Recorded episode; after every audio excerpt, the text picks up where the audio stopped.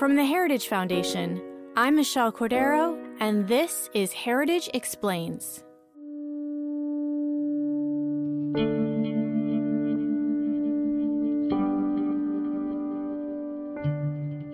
Recently, some on the left have tried to advance their arguments by claiming that rising crime rates are due to policies pursued by red states. Here's former Secretary of State Hillary Clinton on CNN.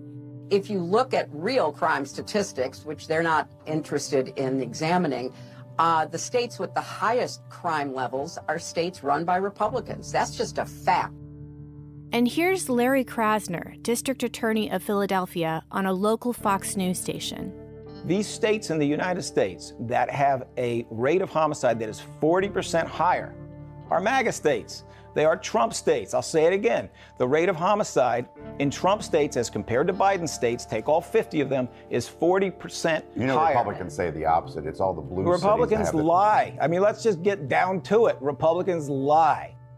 One liberal organization called The Third Way even went so far as to publish a study arguing that Republicans are to blame for the spike in murders across the country.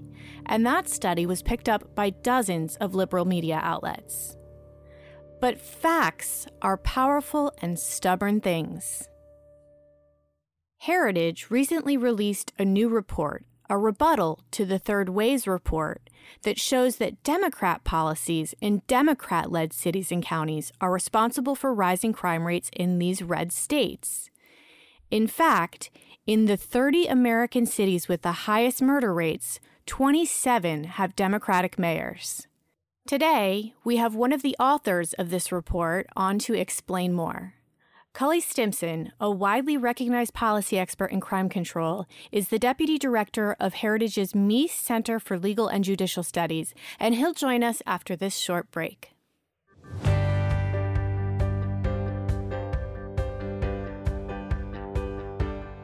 For over 35 years, the Heritage Foundation Job Bank has been helping conservatives at all professional levels find employment in key positions in Washington, D.C. and across the country. We can help connect you with positions in the administration, on Capitol Hill, in public policy organizations, and in the private sector. To learn more about the Heritage Foundation Job Bank, go to heritage.org/jobbank. Cully, thank you so much for joining us. Okay, we have you here to discuss a new report that you authored with your colleagues here at Heritage. The report actually went viral, which is really cool. The report finds that high crime counties are largely governed by Democrats. Can you first talk to me a little bit about why you decided to write this report? Let's talk a little bit about the myth that started it all. Well, again, thanks for having me on Heritage Explains. I love listening to the show, and I love you. being on the show. Um, so there was a report, it was more of a little paper, written this spring by an organization called The Third Way.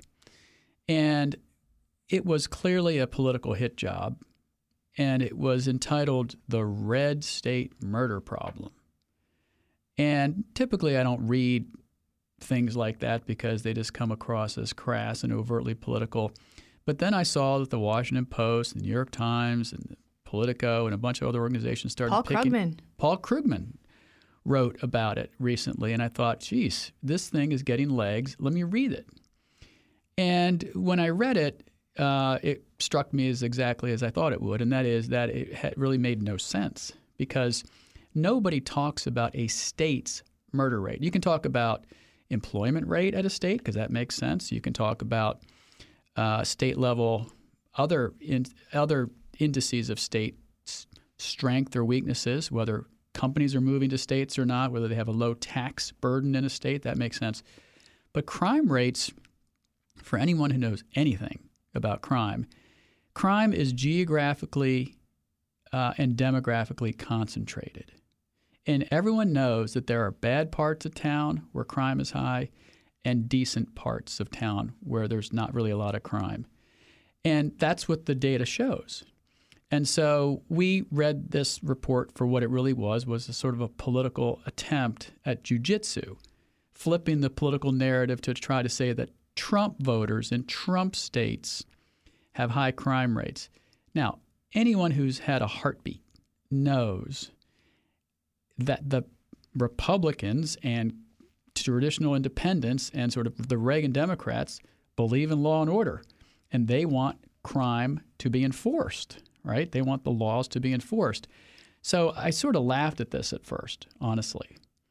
And then we realized we really need to dig into the data and rebut this. And that's how we came up with the Blue City murder problem legal memo, because we crunched the data at the granular level where you where you crunch it. And here's our report. So basically, they blamed the right or Republicans for crime as a big picture in a red state when it's leftist policies at the city and county levels that cause the problem to begin with. Right. Yeah. And so when you uh, look at their charts and data, you would think that oh my gosh, these these so-called red states have a high murder rate, and they only focused on murder. Uh, but when you drill down and see that the murder rates in those states are driven primarily by the blue cities and in counties in those states, and you remove those blue cities, it totally changes yeah. the chart. And so what we did is we wanted to see where the where the cities were with the highest murder rates. We wanted to see who ran those cities. We also wanted to overlay on top of that whether or not there were Soros bought and paid for rogue prosecutors. And lo and behold, we found out uh, what we found out. Okay, so in the report, there are these tables that list the 30 cities with the highest murder rates in the U.S. as of June 2022. New Orleans is at the top, Baltimore is second, Birmingham is third. Before I go on and on, and I, I highly recommend that everybody go check out this report, I'll put the link in our show notes. Were you surprised by any of the states on this list? The cities? No, not the at cities, all. Yeah. No, I wasn't surprised at all because, you know, I've been a prosecutor at the local, state, and federal level. Uh, so it was my co-author Zach Smith and Kevin Dayaratna, the PhD uh, statistician, uh, has been looking at this uh, data for a long period of time. Uh, and so when you see that New Orleans has a homicide rate of 36.8 per 100,000 people, that's not surprising. What we hadn't looked at, and this is why this report I think went viral, is that 27 of those 30 cities are run by Democrats. Mm-hmm. Uh, two are run by Republicans, one is run by an independent. And 14, in other words, half of those cities have Soros bought and paid for rogue prosecutors. Uh, and when you add up the dead bodies in those 14 cities, that's 1,752 homicides, or 68% of the dead bodies wow. across those 30 cities and the blood's on their hands because their policies are pro criminal, anti victim, and encourage lawlessness. Yeah, that's the, really the crux of this problem, isn't it? It's a huge driver of this problem. Really, the first off, the left and this third way uh, little paper tries to suggest that the crime wave only started in 2020. That's just not right. Most people don't realize, Michelle, that crime has actually been going down dramatically for almost 25 years since its peak in 1992.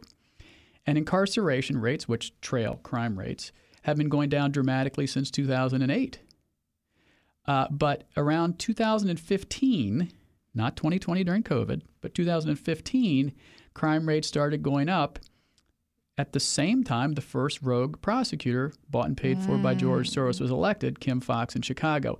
And then in every one of those cities where he installs one of his bought and paid for minions, crime rates explode. And so crime rates are already going up in those cities where these rogue prosecutors were well before COVID in 2020. Yeah, my, that's my last question for you. One of the left's talking points is that COVID 19 caused or at least contributed to the general rise in crime and that crime started during the pandemic. Did your report find anything to do with that at all? So, the reason that the left's talking points hit home with some people is there's always a grain of truth in it. But that's about it. And here, yes, crime uh, went up after the George Floyd death uh, in cities that had rogue prosecutors or the toxic trio of defund the police or demoralize the police and rogue prosecutors.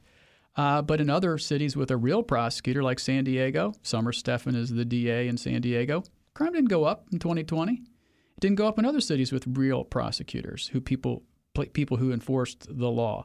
Crime was increasing in this country in those cities starting in 2015 uh, and kept going up. And in 2020, there was even more of a spike, although nothing like the original spike in 2015 and 16. Well, Kelly, thank you so much. You had mentioned to me briefly that you guys are digging into this a little bit more. Is there anything before we end the show that you want to share with me that you're finding? Well, yeah, I hope all of the folks listening to this uh, get ready to buy our book uh, because Zach Smith and I have uh, written a book about rogue prosecutors, uh, how Soros bought and paid for rogue prosecutors are pro criminal and anti victim. It comes out in March. And we're digging into the average number of crimes, especially murder, rape, robbery, larceny, motor vehicle theft, uh, in the eight cities that we focused on. Uh, and we're finding that compared to the average five years before they were elected, crime has exploded in these cities. So, for example, uh, in Baltimore, where they had Marilyn Mosby, who was just uh, re- uh, lost her primary, compared to the five-year average number of murders uh, before she was elected, there were an additional 832 people slaughtered during her tenure. Larry Krasner in Philadelphia, there was almost a thousand extra people wow. slaughtered over the five year average before he took office. Kim Foxx in Chicago, well over a thousand. By the way, rapes went up dramatically over their five year historical average in many of these cities. Burglaries, larcenies, car thefts have gone up tens of thousands in these cities, 14,000 some alone in Philadelphia over their five year historical average. So when Larry Krasner says to the media a couple weeks before the election, when asked about whether his policies have contributed to the rising crime, he laughed it off and said, It's working. It's obviously not working. It's obviously causing death, rape, theft, stores to close, stores to shutter. Wawa, a convenience store chain in Philadelphia, is leaving the city. Walgreens, leaving San Francisco shops in a lot of these cities yeah. are closing and leaving because they can't keep their employees Look safe. At Union Station right down the road. Correct. Starbucks, Starbucks leaving because employee safety concerns. And so these people are anti-American. Uh, these people contribute to the crime uh, rise in these cities, and they're laughing about it because in their mind it is working. They're getting exactly what they want, and it's a dystopian world if we have more of these people in office. Well, Cully, thank you so much for contributing this extremely important data and this report. And we'll be keeping an eye out for your book, and hopefully you can join us when it comes out. Thank you very much.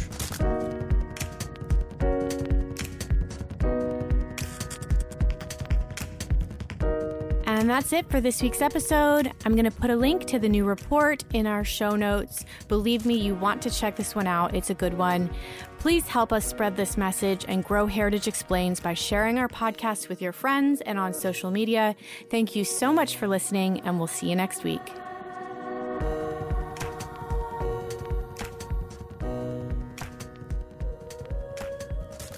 Heritage Explains is brought to you by more than half a million members of the Heritage Foundation. It is produced by Michelle Cordero and Tim Desher, with editing by John Pop.